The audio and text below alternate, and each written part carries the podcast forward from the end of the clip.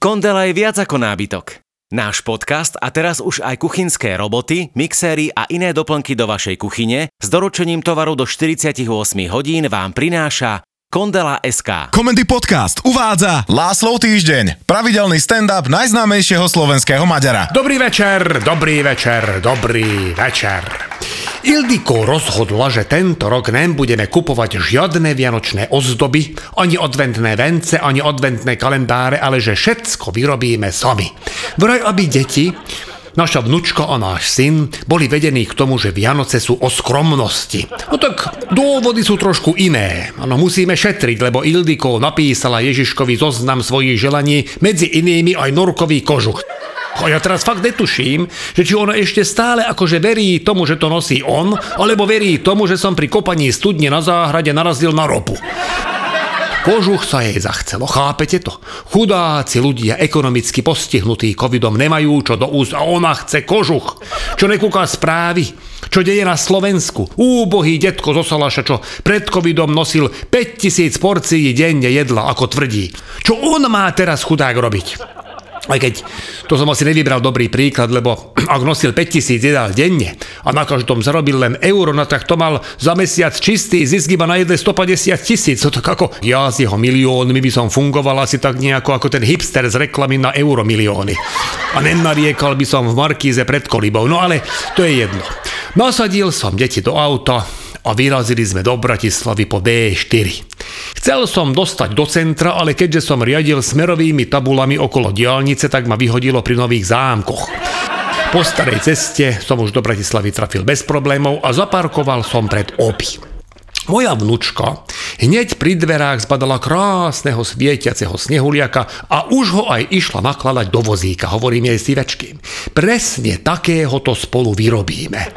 Nakúpil som dróty, žiarovky, lepovačku, krepový papier, proste všetko potrebné na stavbu snehuliaka. Zaplatil som 65 eur. Snehuliak, čo povozoval pred oby stál 19,90, ale si vravím, nevadí. Bude zábava. Ale nebolo. Krepový papier zožral pes, len čo som ho vyložil z tašky. To som bol ešte pokojný, si vravím dobre, aspoň si rovno vytre riť, keď bude srať. A miesto papiera som našiel v skrini Ildikov starú záclonu. Ani nie za hodinu sme zmontovali základ snehuliaka a obalil som ho tou záclonou. Vnúčka Mária žderila šťastím, ale len dovtedy, kým nezačal žeriť aj snehuliak a to až že moc. Zbehla Ildiko, že čo to tu smrdí. A ja jej hovorím, akým sajrajtom horlavým si napustila tú záclonu. Ona kukla na zvyšky z horenej látky a že lacikám. Však parafínom som napustila. No keru, riť ty napúšťaš parafínom záclonu, sa pýtam. A ona, že preto lacikám, lebo som nechcela, aby mi mole zožrali svadobný závoj. S plačom odišla. Už mi začalo jemne tak cukať ľavým okom, ale kvôli deťom som premohol a obetoval som vlastnú plachtu. Mária, ktorá má vysoký zmysel pre detail, pripomenula, že ten snehuliak v obi mal na sebe také biele chuchvalce snehu, vravím, dobre, tak musíme vystrašiť nášho psa a vtedy z neho spadne asi tak kilo chlpov a tie nalepíme na snehuliak a bude dokonalý. Psa ani nebolo treba vystrašiť, lebo hryzol do šnúry v čase, keď bola v zásuvke Spadli z neho, že komplet všetky chlpy a keď sa bezsrstý zbadal v zrkadle, tak upadol do kómy. Ešte predtým samozrejme komplet dosral a to, že zjedol krepový papier vôbec nem pomohlo, tak ako som naivne predpokladal. Skrat, ktorý spôsobila nahryznutá šnúra, podpálila aj druhú verziu snehuliaka a to už som nevydržal a beriem deti pod pazuchy. Vystrašené ma pýtajú, že kam ich beriem, hovorím pokoj, ideme do oby pre toho snehuliaka za 19,90. Zase sme išli po D4. A zase som miesto v centre vyletel inde, tento raz vo Vrakuni, čo je ale určite lepšie ako v Nových zámkoch. V obi už nášho snehuliaka za 19,90 nemali, najlasnejší stál 99,90. Uznávam, že bol trochu väčší, ale zase nie až tak, aby stál 99,90. Nevadí. Neodolal som detským očiam a kúpil som ho. Pri aute som zistil, že je predsa len väčší, ako zdalo, a vynorili nasledujúce alternatívy. Buď ho nechám na parkovisku a doveziem domov deti, alebo nechám na parkovisko jedno z detí a donesieme domov snehuliaka. Nastala Sofína voľba, že ktoré decko obetovať. Na krátky moment som zvažovala aj myšlienku nechať ich tam všetkých troch aj so snehuliakom. Mária nakoniec navrhla, že ak ho položíme krížom cez nich na zadnom sedadle a cez okno mu vystrčíme hlavu, pak vojde. Mala pravdu. Ale nečakala, že v tuneli Sitina, do ktorého sme dostali fakt neviem, že ako, nás predbehne kamión napriek tomu, že kamióny v ľavom pruhu nemajú čo robiť. Za iných okolností by mi nevadilo, ale keďže urval Snehuliakovi hlavu, tak mi začala na ľavom kútiku tvoriť pena a rozhodol som, že kamión zastavím a budem žiadať náhradu škody.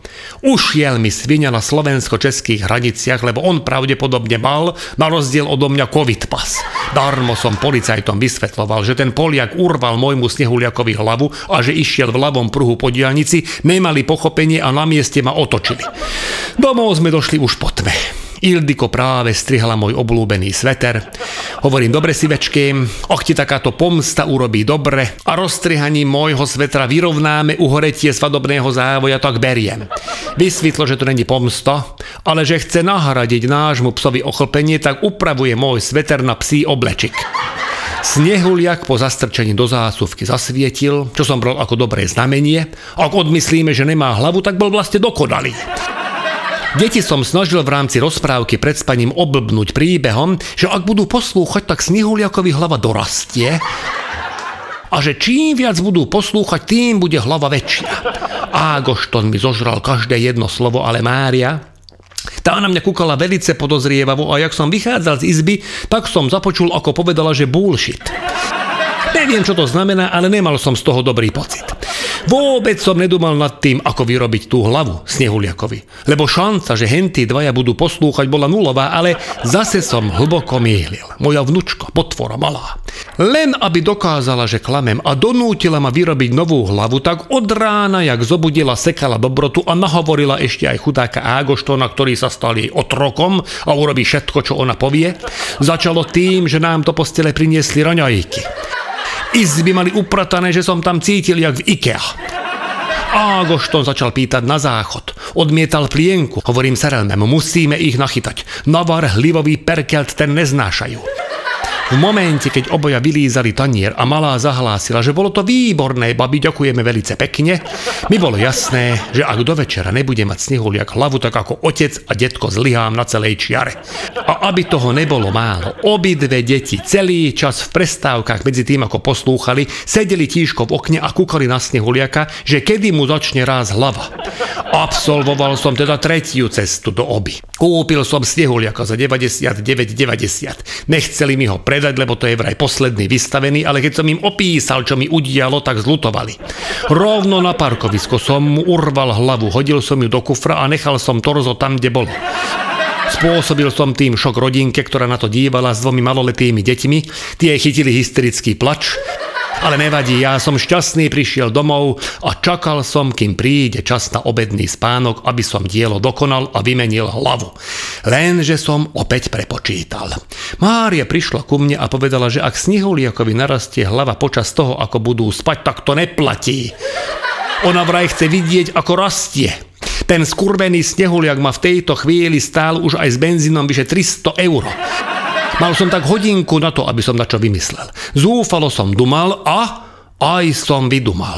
Od kamaráta Emila, čo má stánok s balónmi, som zohnal veľký biely balón. Nakreslil som na neho oči a ústa, potom som ho opätovne vyfučal a Emil mi zapožičal aj héliovú bombu a dal mi rýchly inštruktáž. Napojil som balón na bombu a už som len natešene čakal, kedy deti vstanú. Nehal som ich ešte umyť riad, Zvažoval som aj rúbanie dreva, ale vzhľadom na ich vek som to zavrhol a potom som ich slávnostne poslal k oknu a hovorím, tak deti, za to, že ste poslúchali, tak teraz kúkajte, jak snehuliakovi narastie hlava.